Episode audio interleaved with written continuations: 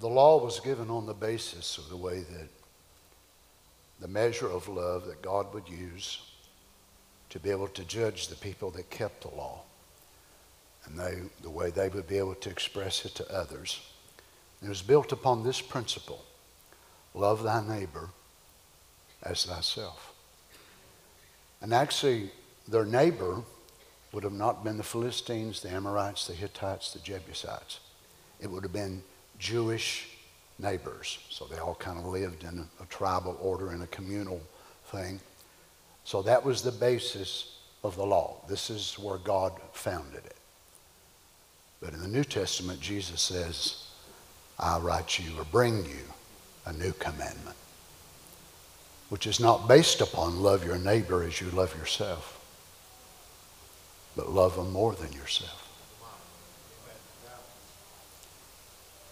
That's why this is totally unattainable, completely unattainable by any person other than God Himself. Human beings cannot love like that. Oh, people can be able to reach out and give a little something to somebody that they don't know. You know, it is at Christmas time. All the people stand around jingling their little bells, and will you help the poor, and will you do this and that and other. I don't want to see it a week before Christmas. I want to see it three weeks after. The Lord wants to see it every day of our life that we live like Him. Isn't that awesome love? God bless you. Hope y'all are doing well today. What a beautiful time it is for us to be together here in this January. I say we take advantage of it every time that we have the opportunity, don't you?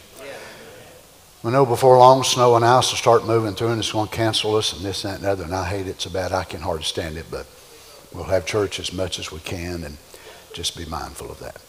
1 John chapter 4, verse 16. I greet you today in the name of the Lord Jesus and trust the Lord will help us today as we endeavor to look into his word. And we have known and believed the love that God hath to us. God is love. Now remember, Satan cannot love. People who serve him, he doesn't love them, he hates them. It's the foundation of his kingdom. Can you imagine the turmoil in hell every day? His kingdom is built upon rebellion against God's word. It must be awful in hell every day. The prophet told us the reason that there's wars against nations, all this going on between um, Israel and you know Hamas and Hezbollah and all that sort of stuff. You understand what does all that? Demons over these nations are fussing and arguing and fighting with one another. And they take people as their instrumentality to raise up all this war. It must be awful down in hell every day. Notice John says, In the love that God hath to us, God is love. He that dwelleth in love.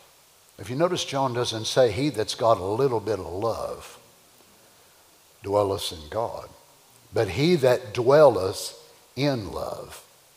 I love the meaning of this word. Abide, remain, continue to remain, not to depart, to continue to be present, not to become another or different.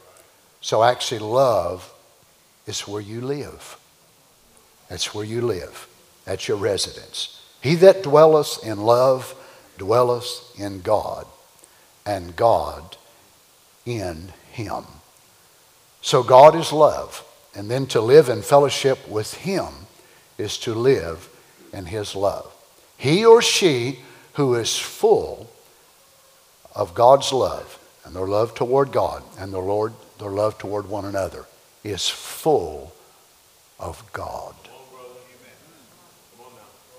Why would I want just a little bit of Him if I could be totally full of Him? Is that what you want with all your heart? How many let to be remembered today as we pray? God bless you, each of you. Let's just bow our heads. Heavenly Father, as we've gathered here today, Lord, that we could worship and sing and how moving songs are, Lord. We thank you for the songs today and the worship. Lord Jesus, when you come to this earth, there was no hill that was too hard for you to climb. There was no reproach so low that you wouldn't deal with it for us. We thank you for that. Lord God, we desire to be the type of people you'd want us to be where we can love in that same depth and degree of love. And as I said, it's inhuman. It is not human at all to love this way, to love this deeply. But we need your help, Lord. You saw the needs of your people that were signified by uplifting their hand. I pray that you'd be mindful of us today. Help me to get out of the way, Father. I need you so much. Lord, I pray, Father, that you'd be mindful of those families who've lost loved ones in the last little bit. Lord, Sister Sam's passing over, I pray that you'd be mindful of her family and help them, Lord. And Lord, Brother Calvin slipping out, and also now, Father, Brother Gene Littleton. We pray that you'd be mindful, Lord, of their family that's left behind. And we ask, dear God, that you would help each of us that we can make preparation to meet them. We ask in the name of the Lord Jesus.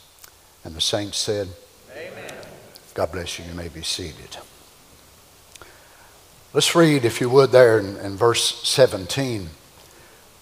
John goes on to say, Herein is our love made perfect. So, actually, what we received when we come through the process of the new birth and we were justified by faith, sanctified, cleansed, and then filled with the baptism of the Holy Ghost, what we received was not complete, but it was a little button.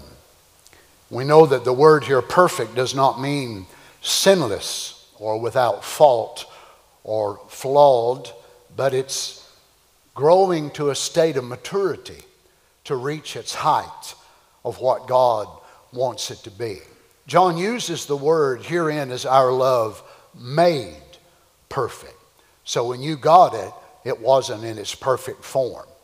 I believe I got saved whenever I was a 12 year old boy. Sometime later, they began to talk about the Holy Ghost. So I went back to the altar. They started praying for me again.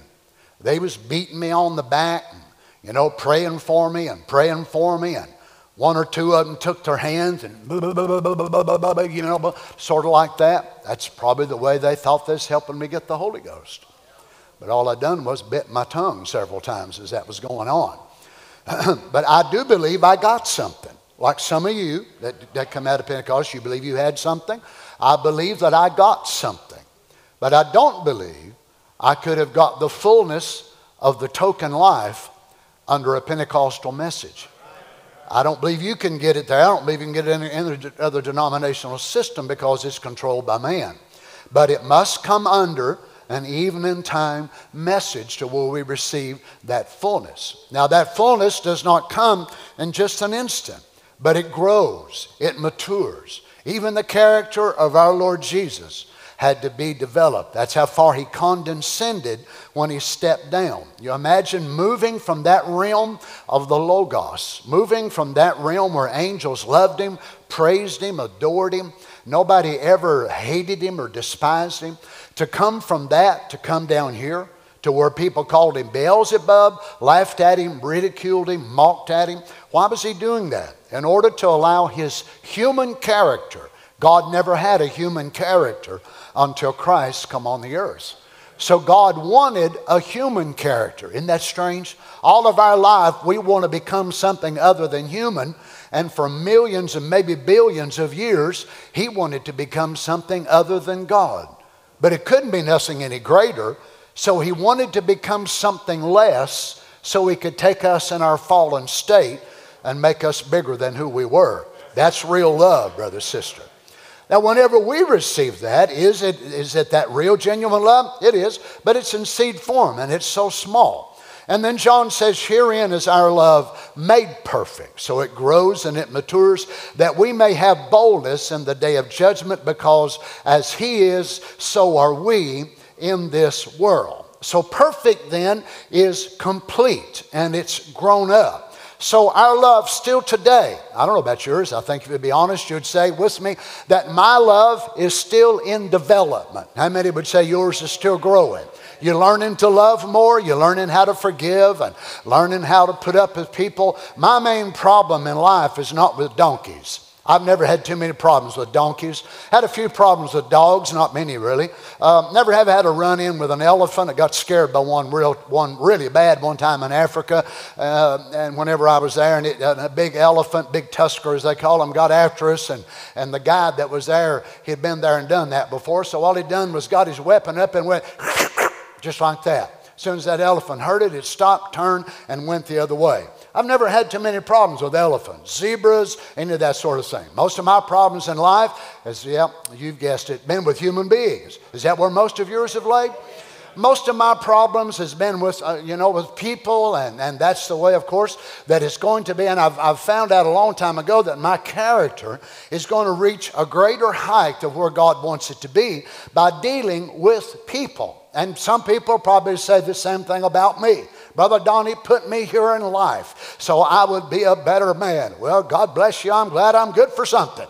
So each of us, no doubt, have found people that just seem to push our buttons. And it's just something about them that they don't, you know, they don't even really try maybe sometimes, but there's just something about them that just irritates us and just really bothers us. And there's other people, you just can never be around them enough. You just so enjoy being around them and they put out this great atmosphere and you just think it's awesome. But yet we know those type of people generally aren't the ones that allowed us to be tried by. And it was the same with the Lord Jesus. Had he been totally surrounded by everybody that loved him, everybody that praised him, then part of his human character would have never reached that state of development that it needed to be. And you and I are going to be exactly the same way. So our love then must reach a spot to where that it can be the same type of love that he had himself. So where are we at then?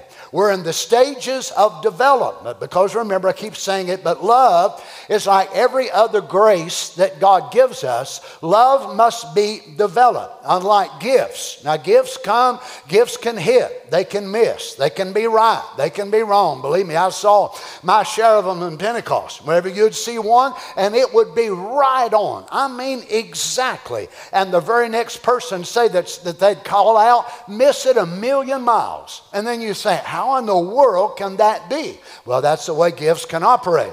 But when it comes to love, it's not that it hits and misses. The thing with love is, it's the depth of the intensity that we have. And if you're thinking today in your mind, well, I've got to love people more, I've got to love people more, it's not just loving people more, it's loving Him more.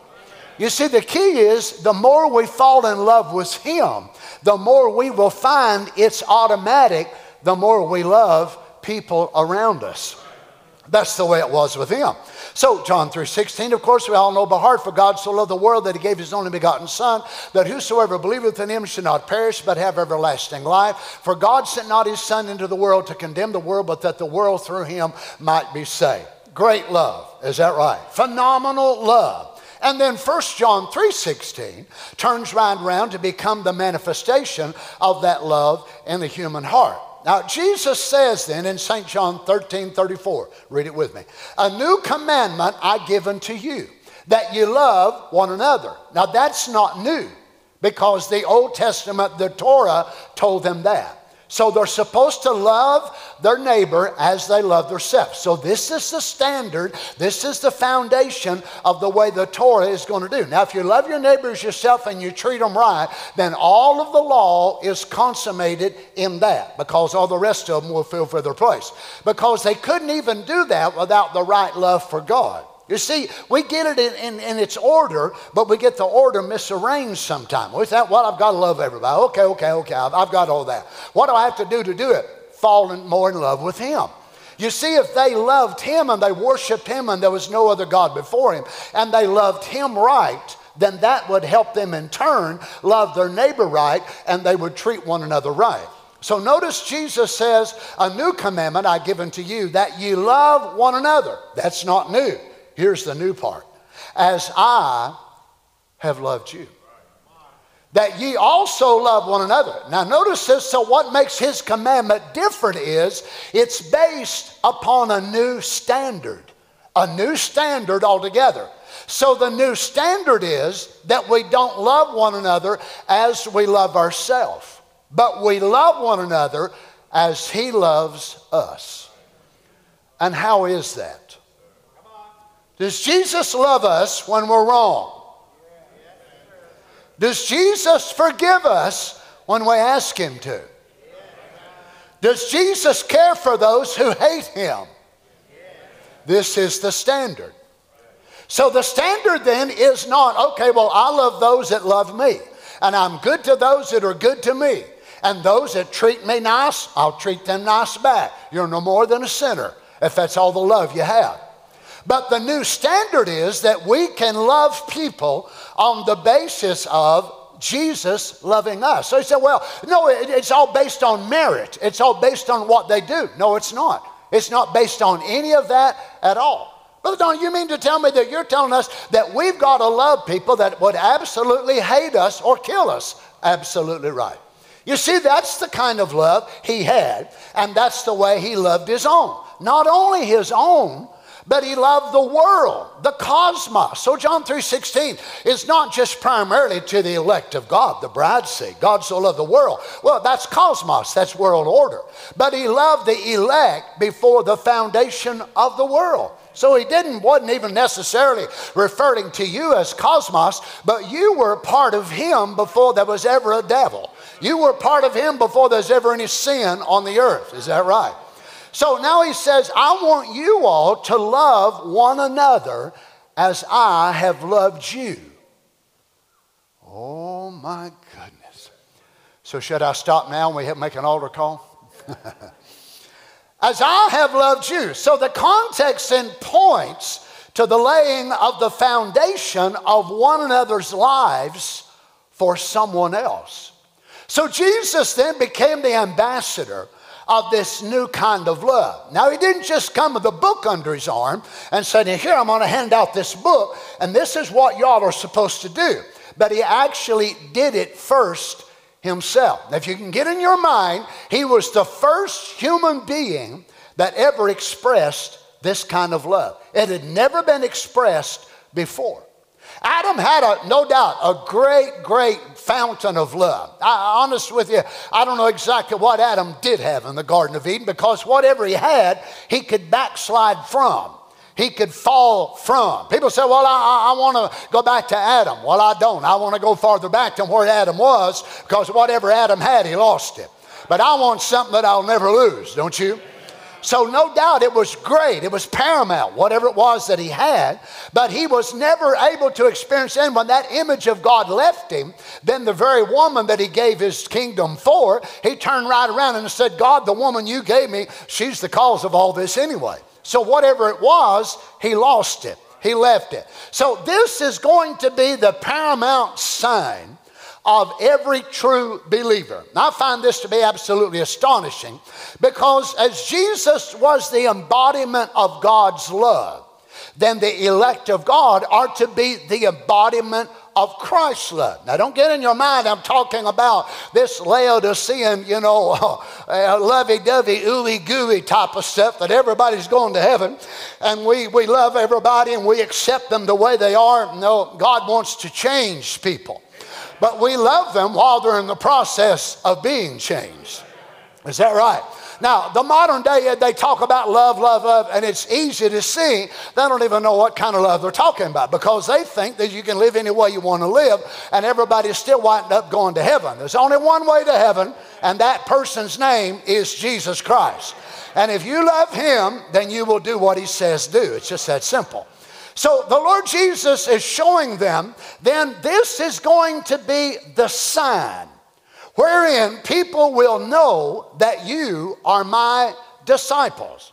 Now, self love is the highest love that we are born with. We can't help it. It's just that that we inherited by the fall. So the new commandment then will go absolutely contrary to self love because self love, if somebody does something to us, it's just in our human nature, we're going to get them back. It may take us a month, it may take us two, it may take us five or six years. But it's not, we hold that inside of us and we'll get them back if it's the last thing we do. That's why we got to be born again. So then we learn to live and learn to love in a standard of love that as was our Lord Jesus was himself, which is self-abandoning self denying love. So Jesus says that you can't even be saved unless you deny yourself and take up your cross and follow me. I've said it many times before, I'll say it again that the Lord Jesus spoke more about your cross than he spoke about his. So it must be pretty important. Is that right? Now, notice with me in verse 35. Now, remember, these are not the words of a theologian, they're not the words of a preacher, they're the words of the Lord Jesus. By this shall all men know that ye are my disciples. Now, I want you to notice he does not mention speaking in tongues. He does not mention healing, miracles, signs, Jesus don't speak contrary to his word. He could not say this here in St. John 13 and then go to Matthew 24, 24 and said there'll be anointed ones in the last days and they'll have signs and wonders. So if that is the sign of a true believer, there cannot be any false anointed ones. Isn't it amazing that Jesus does not say, because you all shout, this will be the one inevitable sign that people will know you are mine because you lay hands on the sick, this is the one sign. Do you understand? The sign he gave cannot be impersonated. Miracles, signs, wonders can be impersonated. As a matter of fact, harvest time, December 27, 64, the prophet tells us Satan can hand out them supernatural gifts by the handfuls, but he can't do this. Oh my. So you mean there's one sign in all of Christianity.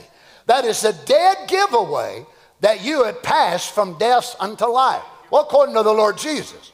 Notice, by this shall all men know. Now, people want the evidence of the Holy Ghost. And, and people want to know, how, how can I know? How can I be sure? Well, here's the man who gave the Holy Ghost. I reckon he would know.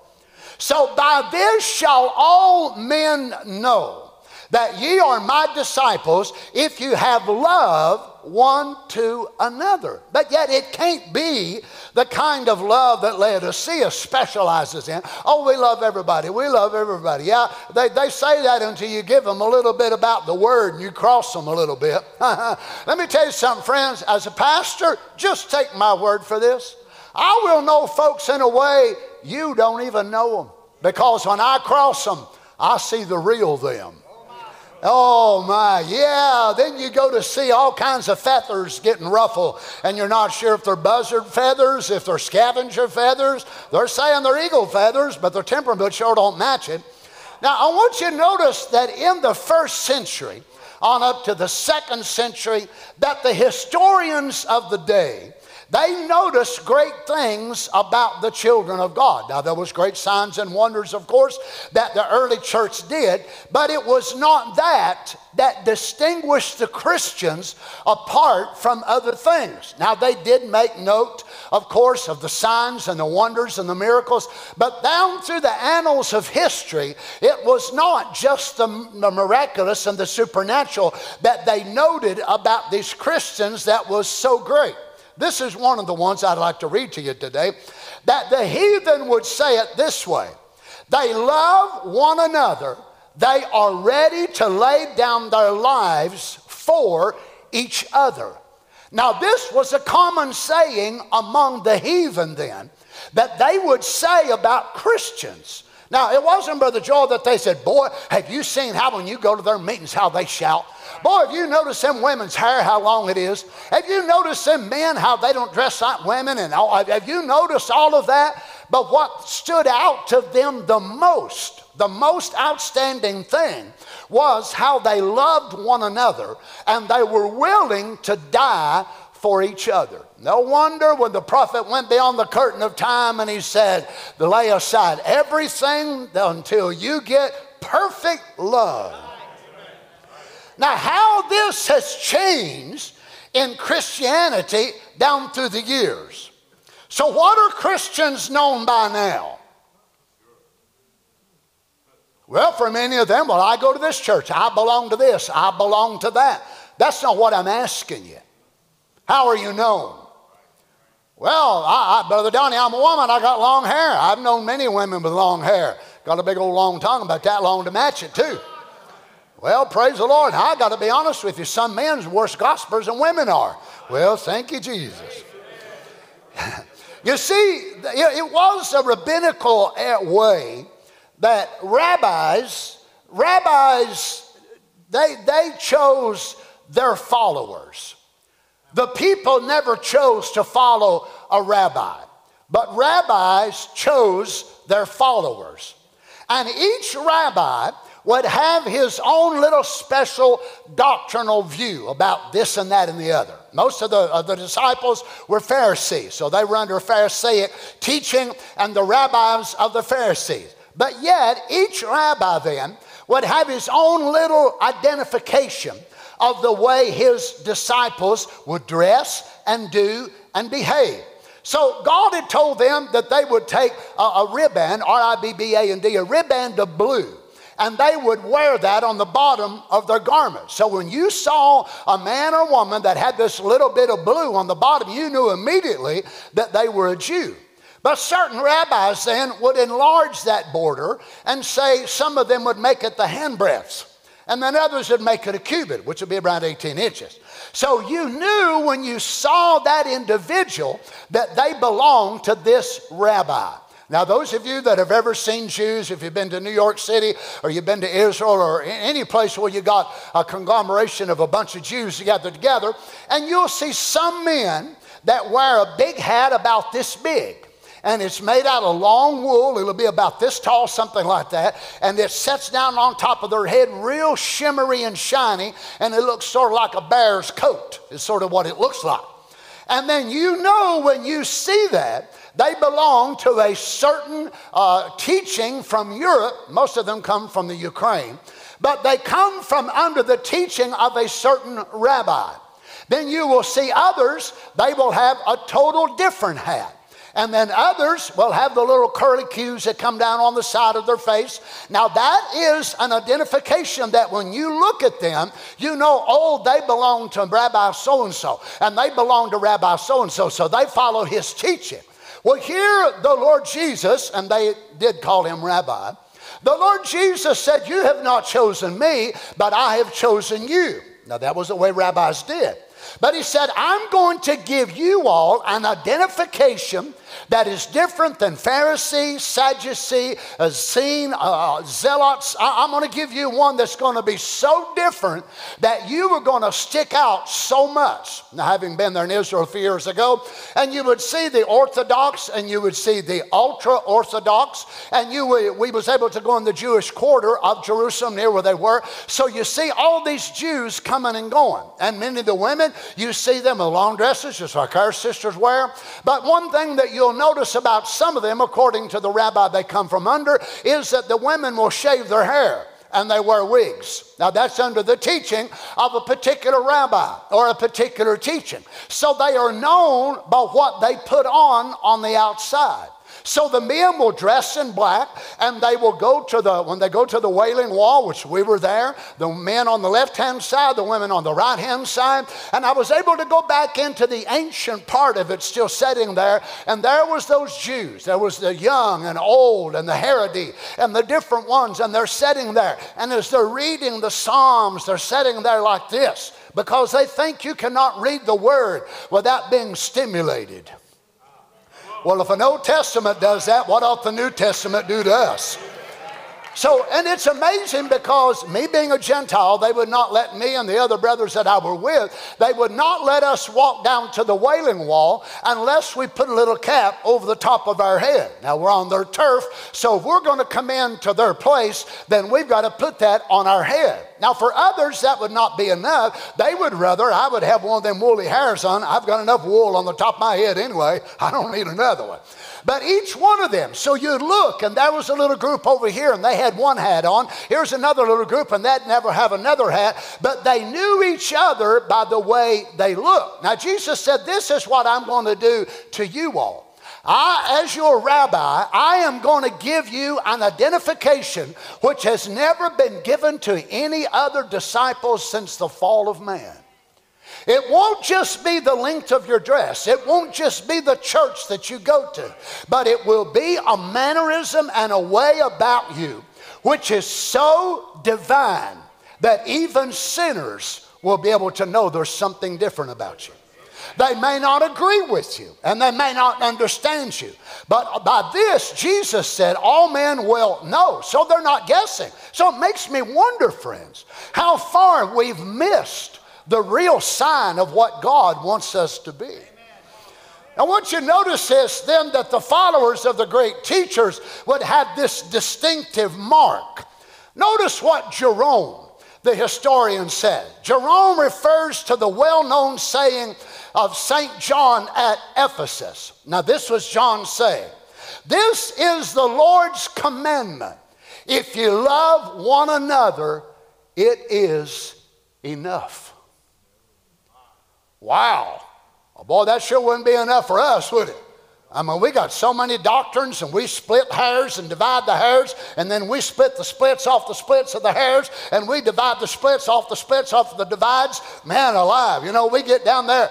But so it makes me wonder how much of our hearts has been turned back to the teaching of our apostolic fathers. Well, praise the Lord. So it was such an outstanding love, and here's Jerome quoting John, that John said at Ephesus, remember that's where he was from there, this is the Lord's commandment. If you love one another, it is enough. You said that sounds so simple, but it's much harder to do than it sounds. So you see, falling in divine order, you cannot love one another the way you're supposed to until you love God the way you're supposed to love Him.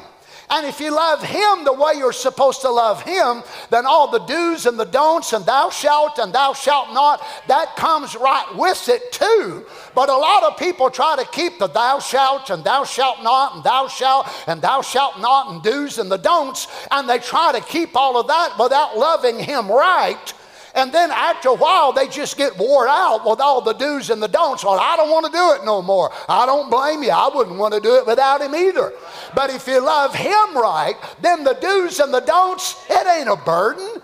It ain't torment. My goodness, I'm glad I live the way that I live.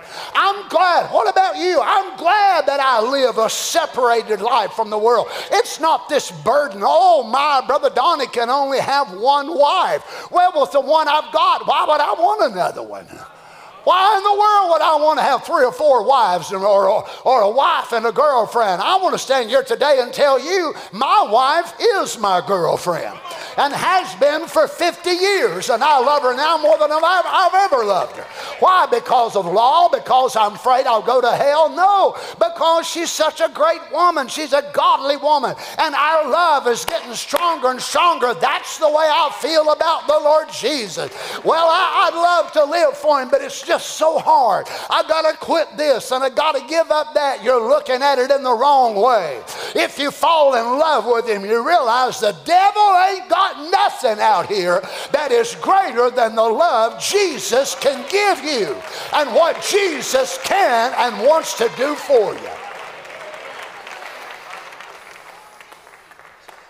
Notice this historian called Tholuck, T H O L L U C K refers to Tertullian's declaration. Now, this was an early century preacher. They love before they know each other. But human love is we have to know each other. And then the more we know about each other, the less we do love. Because, uh, boy, I didn't know she was that way. I didn't know he was that way. I never got involved with him. You know how human relationships are, right?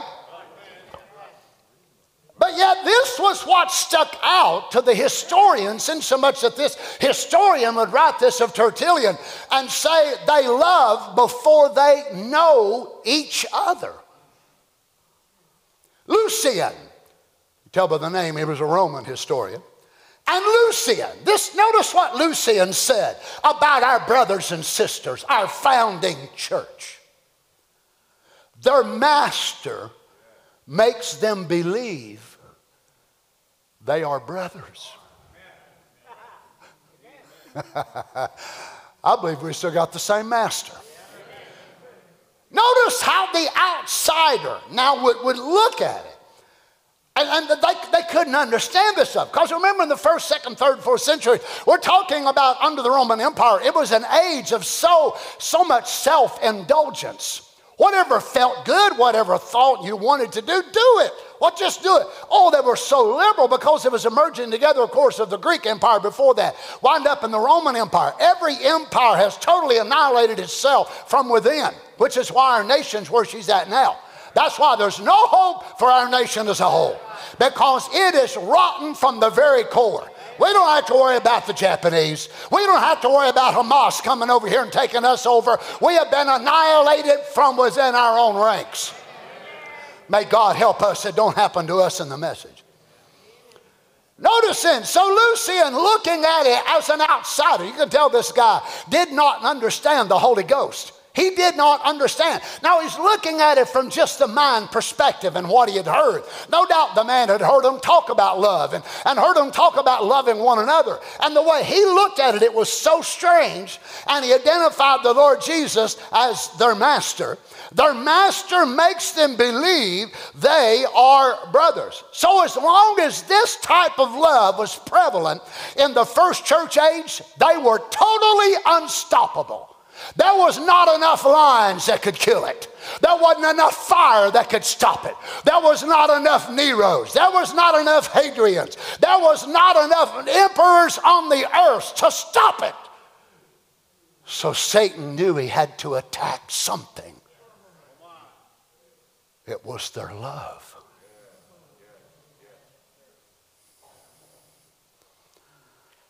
Revelation chapter 2, verse 4.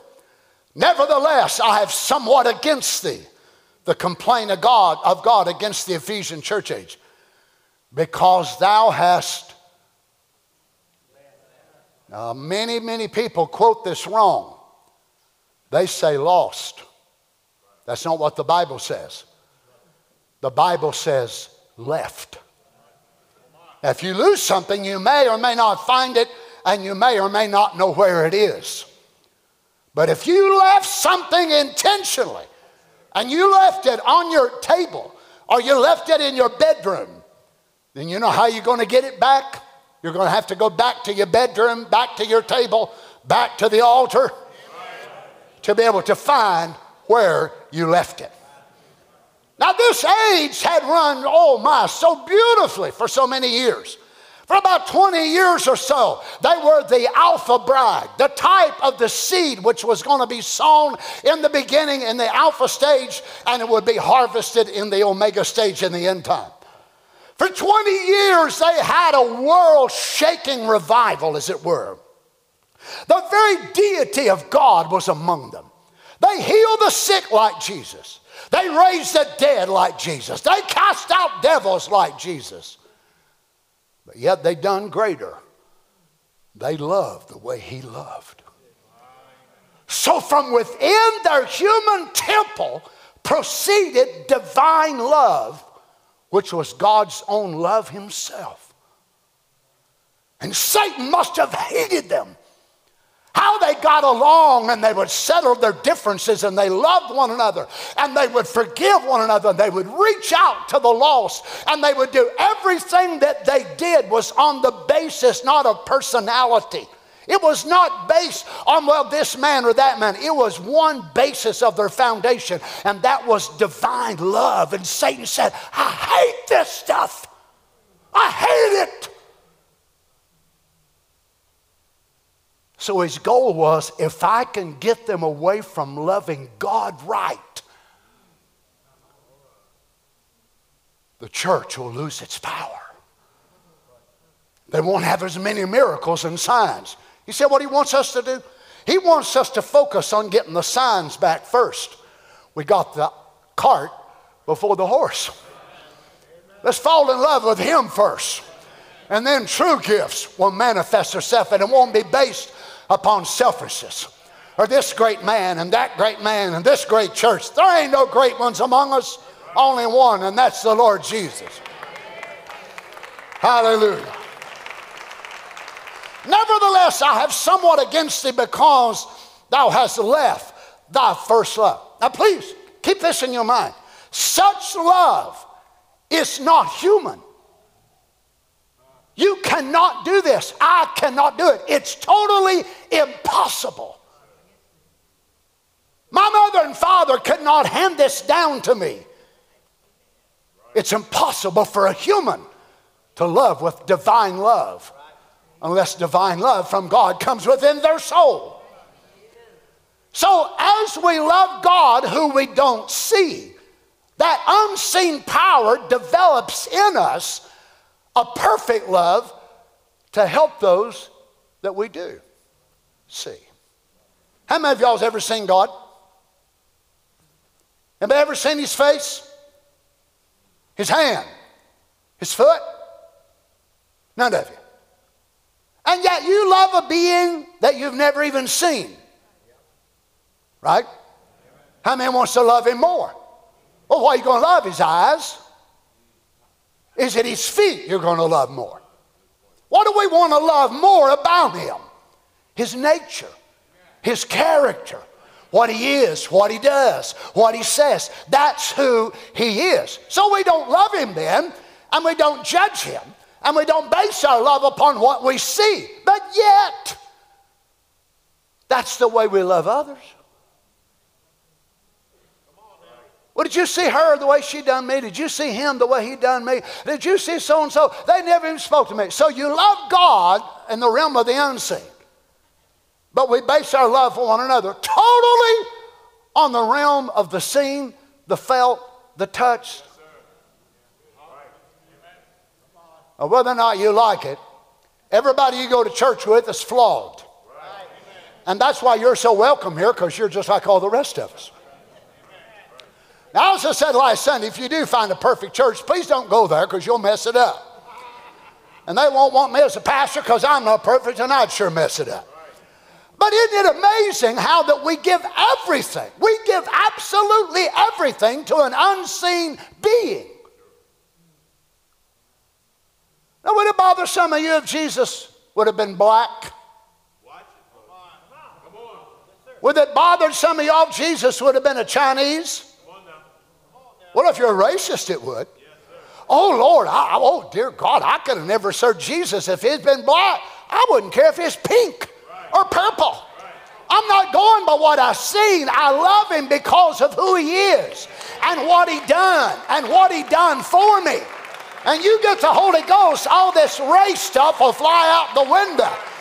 Oh my, come on, somebody. Then if you're a white man, you can grab a hold of a black man or a black brother and you can hug his neck because you got the Spirit of God inside of you. Come on, somebody. It don't make no difference if you're an Asian, a Chinese, a Japanese, or whatever more you are. We have the same love of God in our hearts for one another.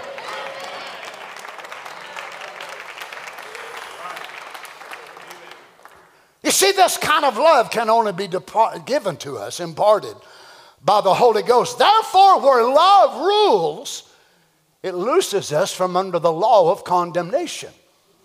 And this is why the, the word inside of us becomes the very law or nature that we're guided by. Then we are become partakers, according to 2 Peter chapter 1, verse 4, we are become partakers of the divine nature so we can love as He loves. We can forgive as He forgives. Oh, praise the Lord. Now, notice as, as an apple tree will bring forth oranges, and a peach tree will bring forth pumpkins. Oh, you made a mistake, Brother Donny. No, I said that intentionally. But that's the way some Christians are. They're a peach tree, they say, and yet they bring forth pumpkin attitudes. They come to church and they act like a big old fat pumpkin sitting there in the chair. They don't ever clap their hands. They don't ever praise the Lord. They don't ever worship God. Well, it was too hot in there. I understand. I'm about to burn up right now myself. But you think I'm going to stop preaching because it's hot? You think I'm going to stop preaching because it ain't going good? This might be my last opportunity to come to the house of God.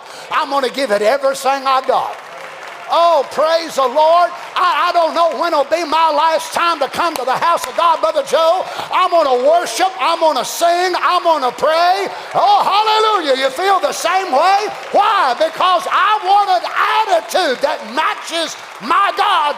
I've not come to worship the thermostat. I've not come looking for a perfect temperature. I've come to be encouraged. I've come to be healed. I've come to be uplifted by the power of God. So I refuse, I refuse to let time and people control me.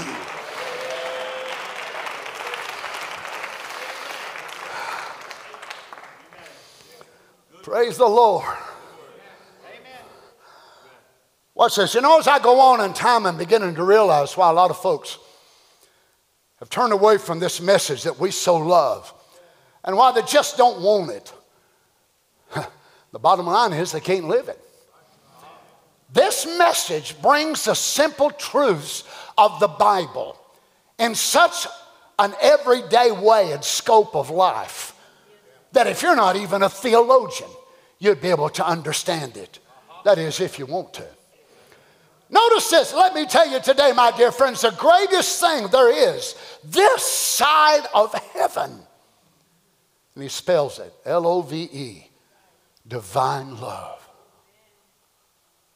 The greatest thing this side of heaven. Again, the Lamb's Book of Life. Now, the fruit of the Holy Spirit is love, joy, peace, long suffering, goodness, gentleness, patience, meekness. That's the fruit of the Spirit. And that fruit that's the mark of the Holy Spirit showing that divine love has anchored in the heart and the things of the world is dead. So you see, the thought of the more love you get, the more you can do in the world is totally opposite of the truth.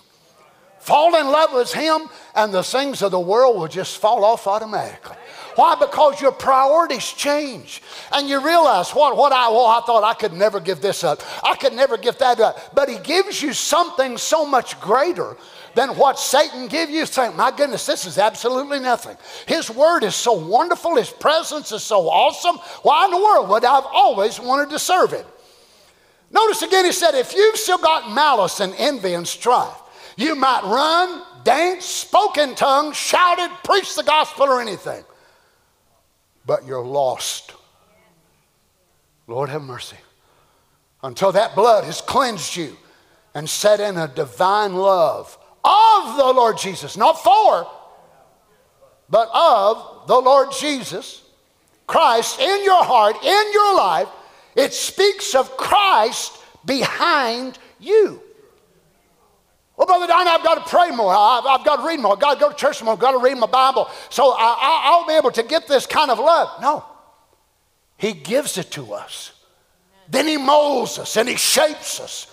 And He lets that love in us start growing. And you love beyond your boundary. You, you actually start loving beyond your expectation. You start loving beyond your comprehension of what love even is, and then you start living in this land of love and dwelling in that, and you say, I would have never thought I could have forgive that brother. I would have never thought I could have forgive that sister. Well, you find what it is? You're growing in the image of God. Notice, oh my, where there's tongues, they shall cease. Where there's prophecy, it shall fail. Where there's knowledge, it shall be vanished. And when that which is perfect has come, that which is part has done away. You Christians always be willing to lend a hand to do something, to help somebody, to make it more pleasant for them. You say, Well, I don't have any gift of healing. You don't have to have. At least offer something, offer a prayer. Do something. Make them feel. Do the best you can. Never turn. A brother from India sent me this quote yesterday, and I just shared it all over the world. I thought it was so wonderful. Never turn a shoulder, a cold shoulder. Now, maybe I need to walk off the platform and finish this. Never turn a cold shoulder to anyone, no matter what it is, even if they've mistreated you do it anyhow. Now, don't raise your hands, but I wonder how many of us are pretty good at that cold shoulder thing. But you know, that's really sad because that's not a disciple sign. So if Jesus would have said, Now, I'm, I'm your rabbi, now this is what I want you to do. Whenever people don't treat you good, I want you to. Now that's the way people will know that you're following me. See, just get really good at it.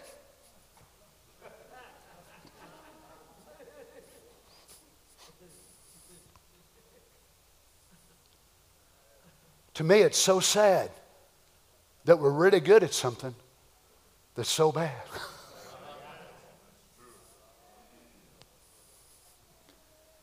Anybody besides me in here ever give anybody a cold shoulder? One, two, three, four, five, six, seven, eight, nine, ten, eleven, twelve, thirteen, four. Well, you sisters that didn't raise your hand and your brothers, y'all come up here and take my notes and go ahead and finish this sermon then. I'm not worthy to sit among you. wow.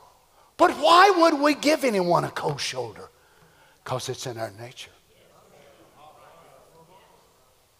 Now listen, he said, even if they mistreated you, do it anyhow. If you can't do it from your heart, then you ought to come to the altar and stay till that spirit comes in you. That from your heart you can love those who doesn't love you. And everybody said, Lord, help me. Listen, friend, that's when God will answer your prayer. For as long as there's anything in your heart, if I conceive iniquity in my heart, then God will not hear me. That's what David said. And that's true. He won't hear you. Wow. So, Brother Donny, well, I get it by fasting. Well, I get it by reading my Bible. Well, well, I get it by praying more. It may be a combination of all those things if that's what God deals with you about. But what you want to focus on is not getting more gifts and more emotion. That comes with it. But you want to focus on getting more of the giver himself.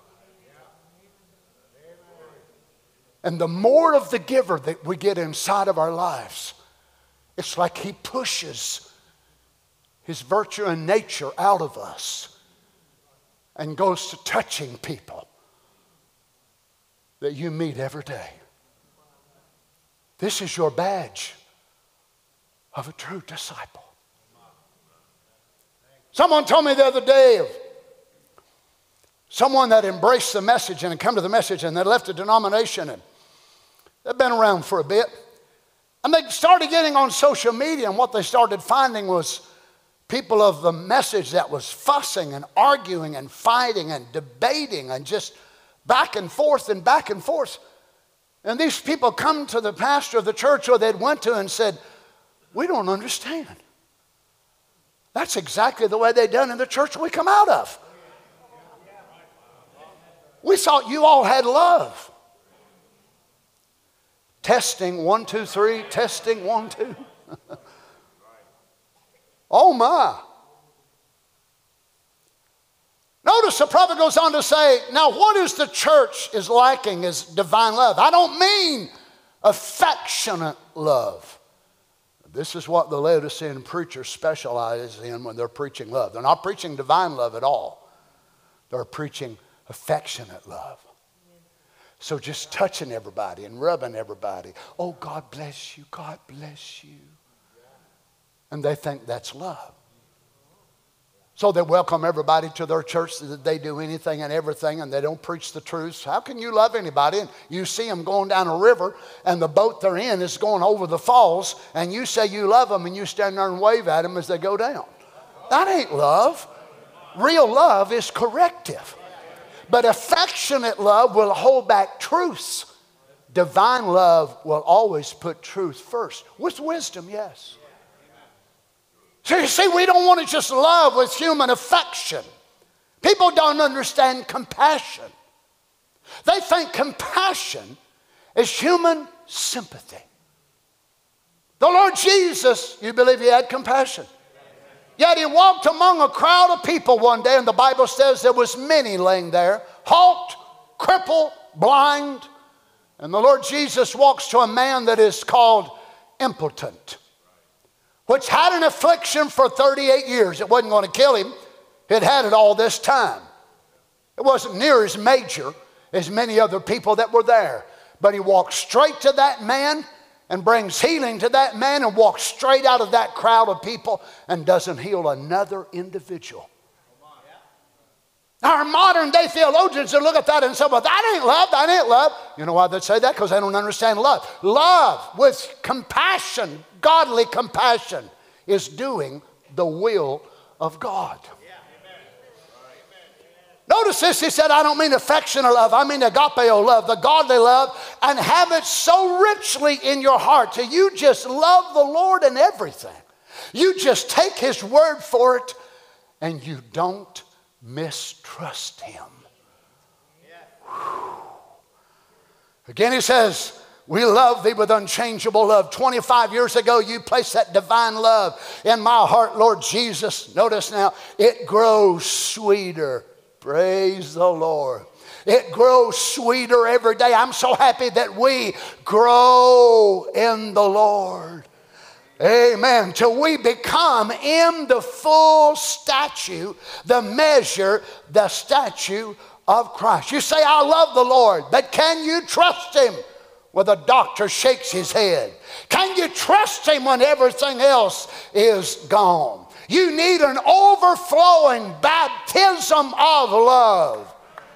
I'm going to be honest and raise your hand before God and say, God, I really believe that's what I need. I need a baptism of love. Isn't it amazing though?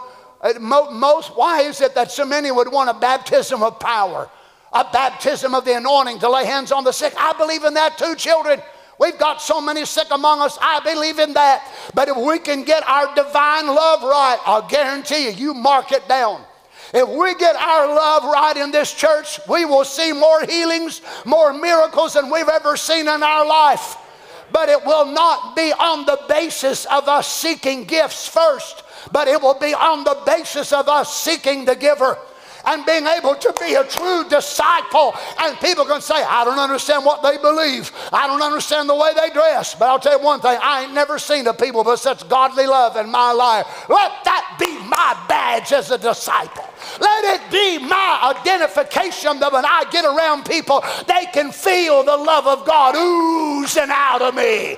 May they be able to sense there's something different. Is that what you want as a believer? Every child of God here today, that ought to be the very thing we want more than anything else.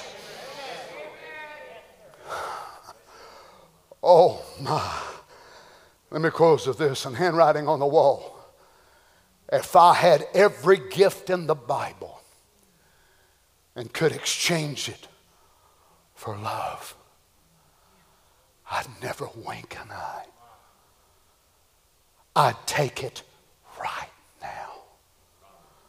Let me feel the blessings of the Lord Jesus, His divine love in my heart that's shed abroad by the Holy Ghost. I'll exchange any gift in the Bible for that. And the church said. Oh, you say, I've spoken tongues. That don't have nothing to do with that. I've shouted. That still don't have nothing to do with it. Paul said I could speak in tongues like men and angels and still be lost. Do we believe that, friends? Still be lost. I could have faith to move mountains and still be lost. That ain't it. If the divine love of God isn't in your heart to take everything of the world out, notice the divine love of God will take everything of the world out. It don't allow you to keep everything. The divine love of God itself will drive it out. Hallelujah. That's right. Listen to this. The divine love of God isn't in your heart to take everything of the world out, you're lost. The devil's only deceiving you. Paul said, whether there's tongues, they'll cease. Whether there's prophecies, it'll fail. Whether there's all these signs, the Antichrist can produce any sign that's in the Bible. But listen what you can do that the Antichrist can't. But he cannot love. So you say, I lay hands on the sick and they recover. The Antichrist can do the same thing. I have miracles. The Antichrist can do the same thing. But he can't love. Let's stand together. He cannot love. There's nothing about him to love. Agapeo love is divine love. And when the divine love is in your heart, there is a difference in your life, and everybody knows it. That's right. You live like a Christian, act like a Christian, walk like a Christian, and your whole system is timed to God's Bible. Oh, hallelujah. How many loves him with all of your heart? That what you want? I quote this to you Wednesday night, but let me read it to you this morning. After this morning, the Holy Spirit so beautifully coming down and bathing us. Listen to these terms bathing us in his great beauty.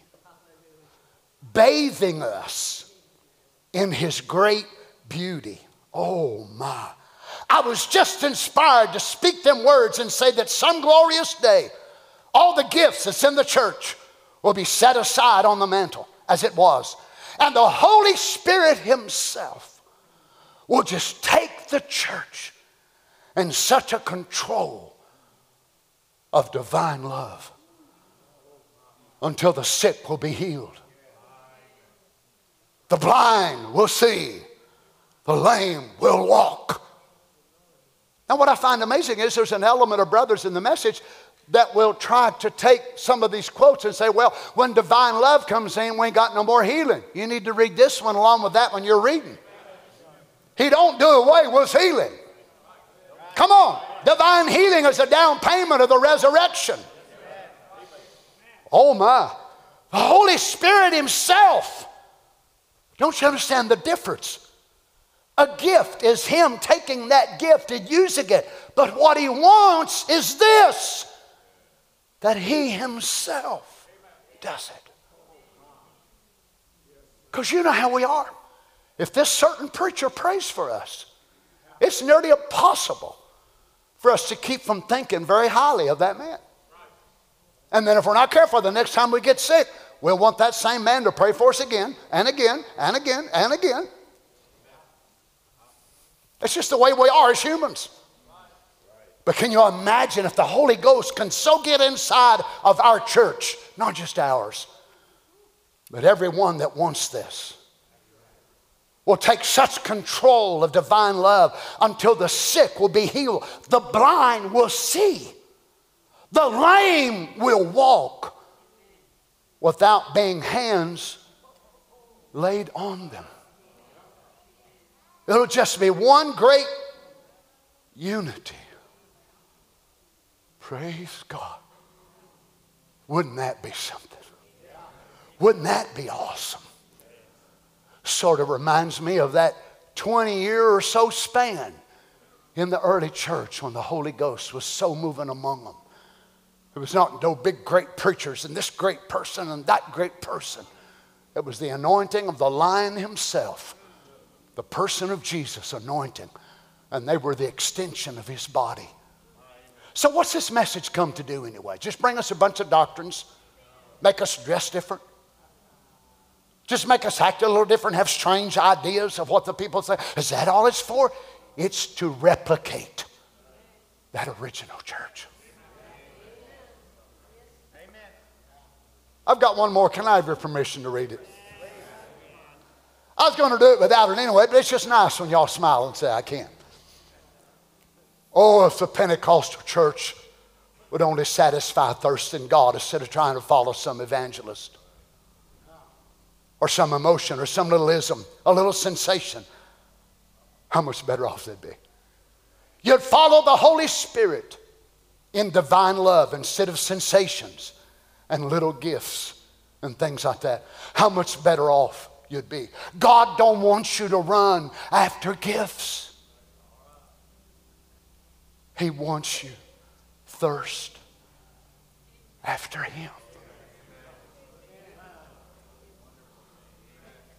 Praise the Lord. Praise the Lord. You see, if you get him, you get all the gifts. Your sisters meet a fine young man, and you go to date him, and he buys you chocolates and roses and carnations and daffodils and all kinds. They said, "Oh, don't never stop that. Please bring on the flowers, sis. Get him, and you'll keep getting flowers." Oh no, brother Donny, they stopped doing that. I still open the car door for my wife after 50 years. If you brothers don't do it, you need to fall in love with her again. Same with the Lord Jesus. If we get him, then he says, Lord, you're going to stop the chocolate? He said, Goodness, no, I've got more now that I want to give you. You're going to stop the supernatural, Lord? You're going to stop the blessing? We've been taught, Lord, if we get divine love, you're going to stop gifts. He said, Whoever told you that lied to you. I want to do more than I've ever done. I want healing to be so great. It'll be so phenomenal and so great. The very next step will be you simply stepping into a new body.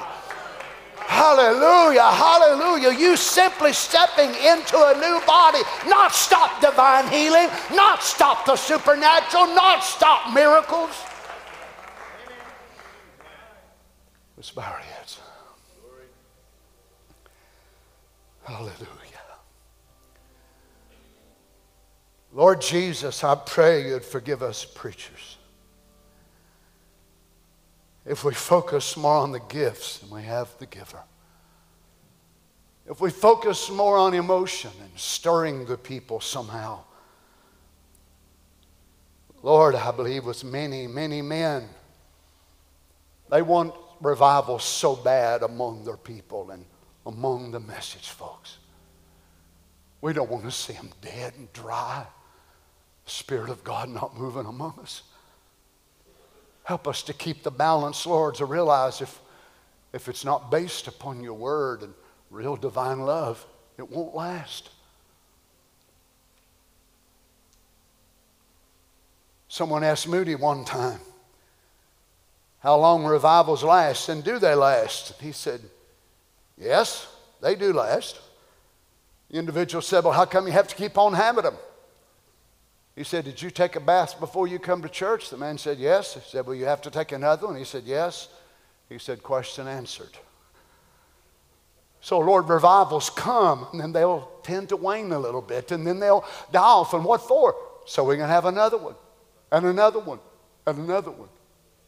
But if we can get divine love and keep falling in love with you more every day of our life, and falling in love with one another, and even if the church is going through a little bit of a lull, we're not ready to quit and walk away and backslide and go back to the world because our love for you is just as great as it was when everybody was hanging from the chandeliers, as we'd say. Because our walk with you isn't just based upon a revival coming and going, it's based upon our love for you, your love for us, and our love for one another. I pray for this church today, Father. I pray you would help me as the pastor. Help me that I can display divine love. Help me that I can be the kind of preacher, Lord God, that no matter where I'm at, that people can sense something different. I don't care whether they think I'm a great preacher or not, whether I'm a theologian or not, I ain't. Whether they think I'm this or that or the other. If they can just sense you, my life will not have been lived in vain. But that don't just apply to the preacher. It applies to each of us. Every man, every woman, every boy, every girl. Would you pass by this way today, Lord, and give us a great baptism of love? To where we'll just fall in love with you more than ever before. Praise God. I wonder how many here today would just raise your hand and just say it to Him Lord, that's what I want. Would you? That's what you want in your heart today, Lord. That's what I want. More love, more consecration. Hallelujah. Hallelujah. Thank you, Lord Jesus. Oh, praise God. Thank you, Lord. Thank you, Lord Jesus. Let's just close our eyes now for just a few minutes in His presence. Let His holy presence just move among us now. Hallelujah, Father. In the name of Jesus. Lord, some of these saints, I look at them, they've been serving you for decades.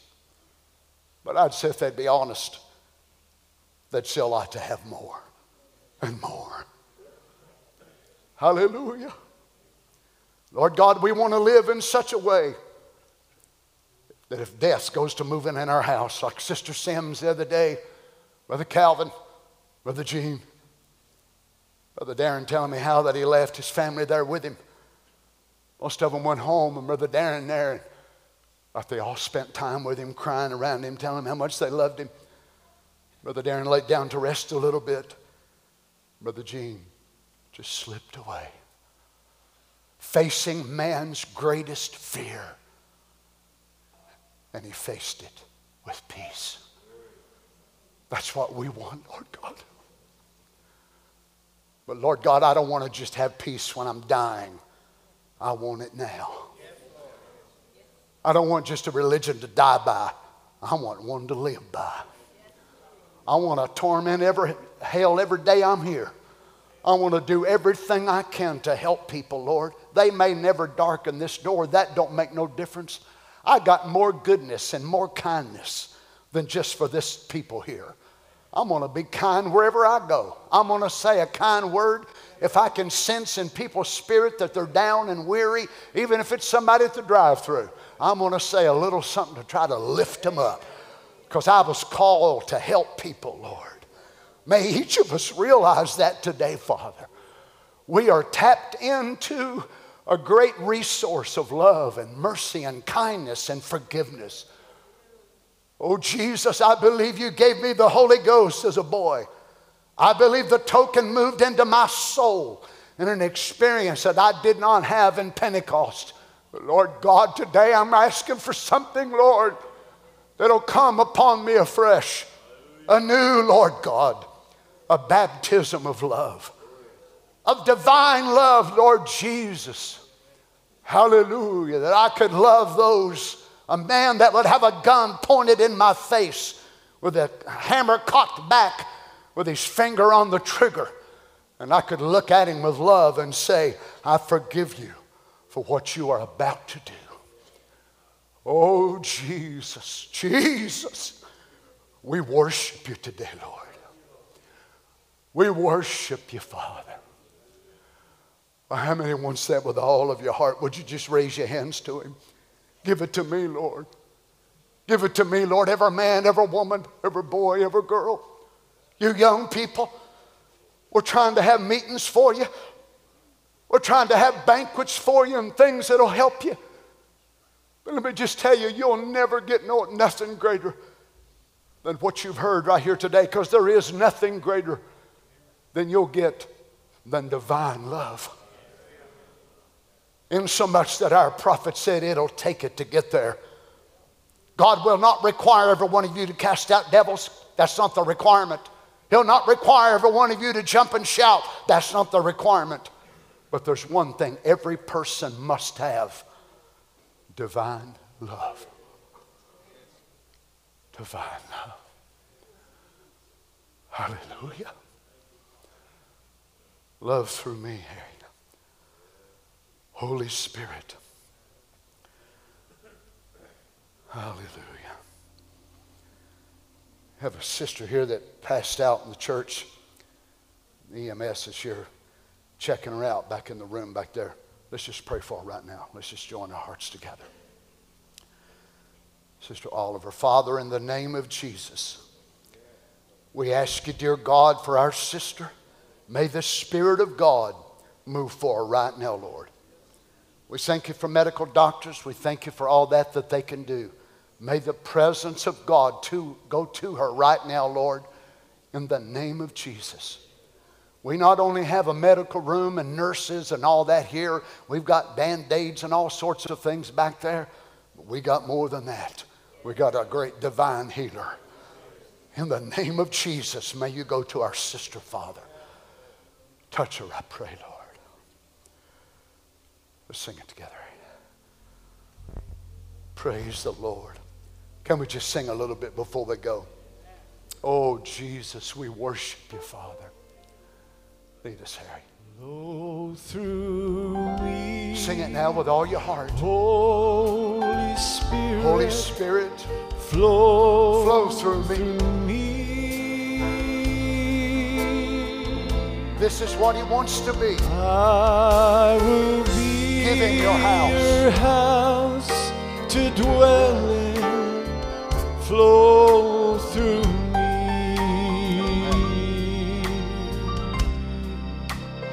I will be that good Samaritan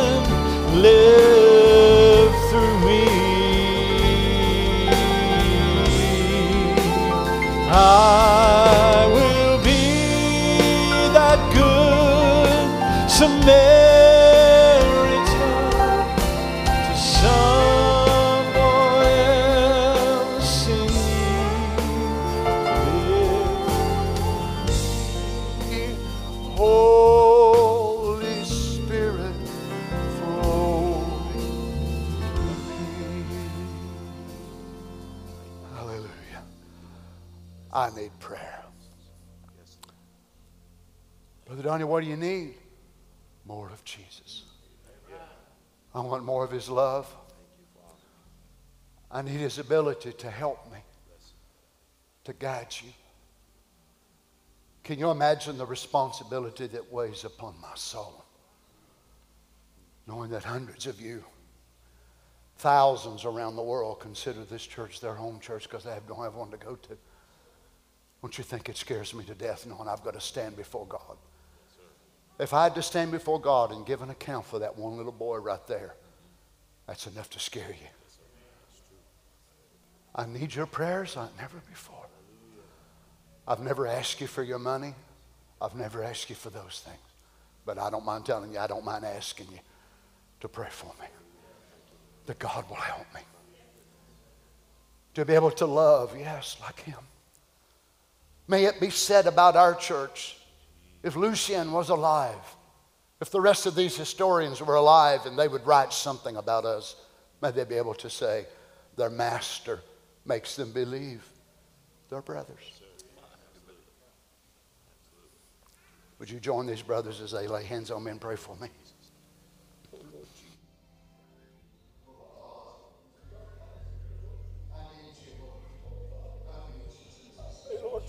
Help me. Lord God, help me. Lord, I need more of your love. Oh, Jesus, help me, Father. I thank you for all that you've done for us, but Lord, I need more. I want more of your love, more of your forgiveness, more of your mercy in my heart to lead your people, oh God. Help me, Father. I can't do this, Lord. The work is too great. It's beyond me, Lord. Oh, Father, may our church be known, Lord, as a church that has the love of God. Oh, Jesus, may your presence so fill each one of our hearts and our souls. Lord, that the love of God will be our badge. It won't just be our outside dress. It won't just be won't, it won't just be our doctrine, but oh God, it'll be your love. It'll be so profound, Father. Help me, Jesus. Keep me in your grace. Keep me in your mercy, Lord. I need you, Father, like never before. Give me of your wisdom. Give me of your revelation. Oh, yes, I need that, Father.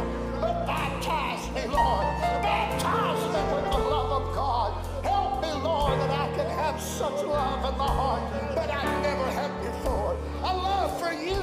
A love for your people. A love for the lost. A love for the backslider. A love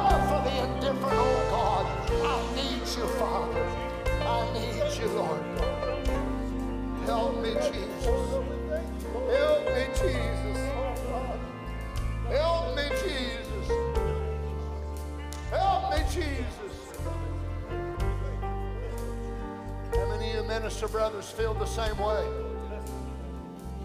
Now, church, can we pray for them? Also, pray for those that aren't here today.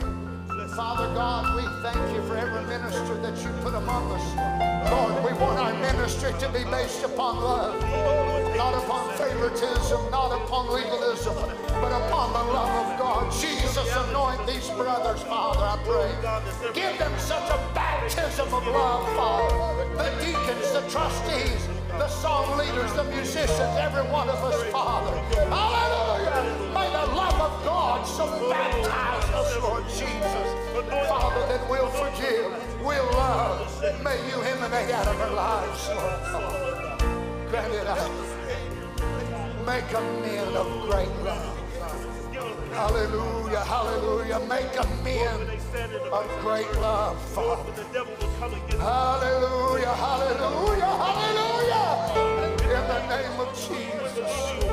Thank you. Thank you, Lord.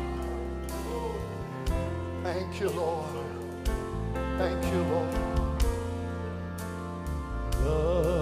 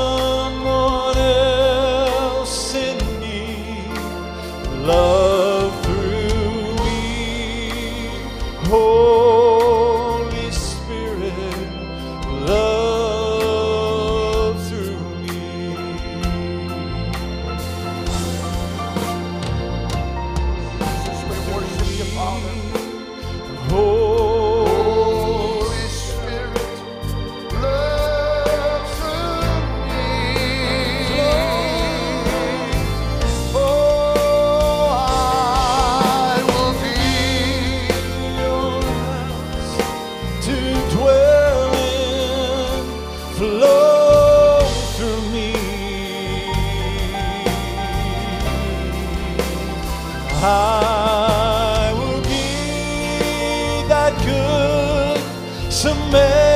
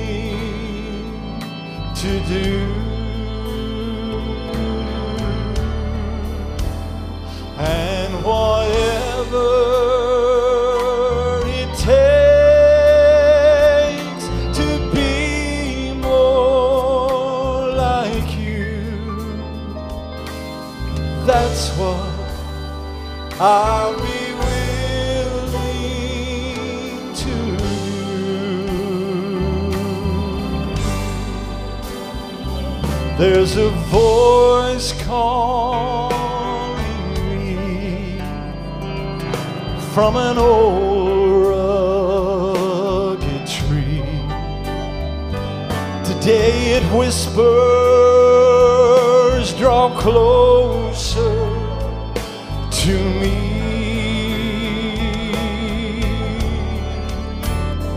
Leave this world far behind. There are new heights to climb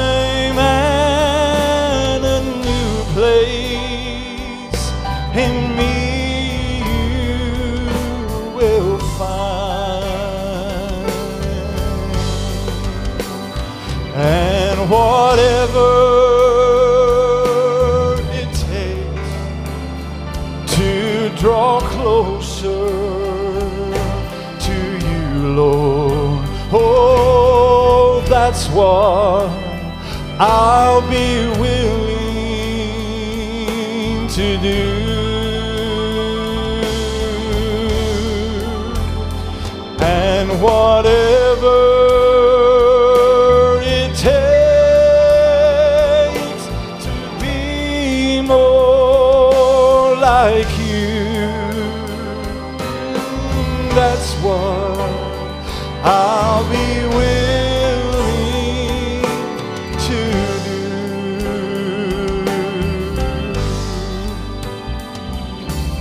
the dearest things to me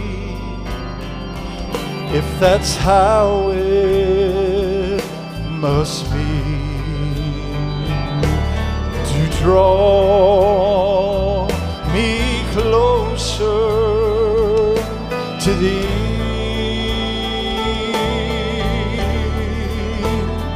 Let the disappointments come, lonely days without the sun in through sorrow. More like you I become. Lord, whatever it takes to draw closer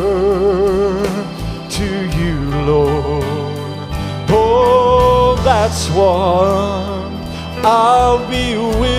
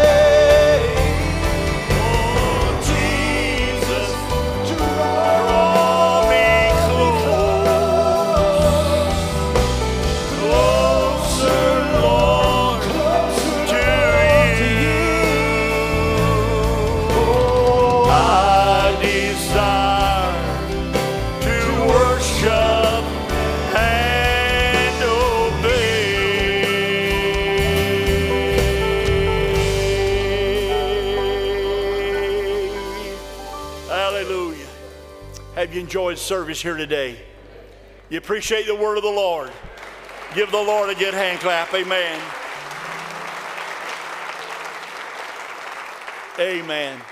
Well, we just keep falling in love with the Lord. All these other things will take their place, won't they? We fall in love with Him, we'll be all right. Praise the Lord. I certainly enjoyed being in this service here today. I know you have too. I want to welcome again our brother and sister that have taken up residence here. And we just want you to feel at home because you're very welcome here. Amen. Praise the Lord. Let's sing that little song just before, as you leave today. Shake hands with somebody around you. I keep falling in love with you. I keep falling in love with you over and over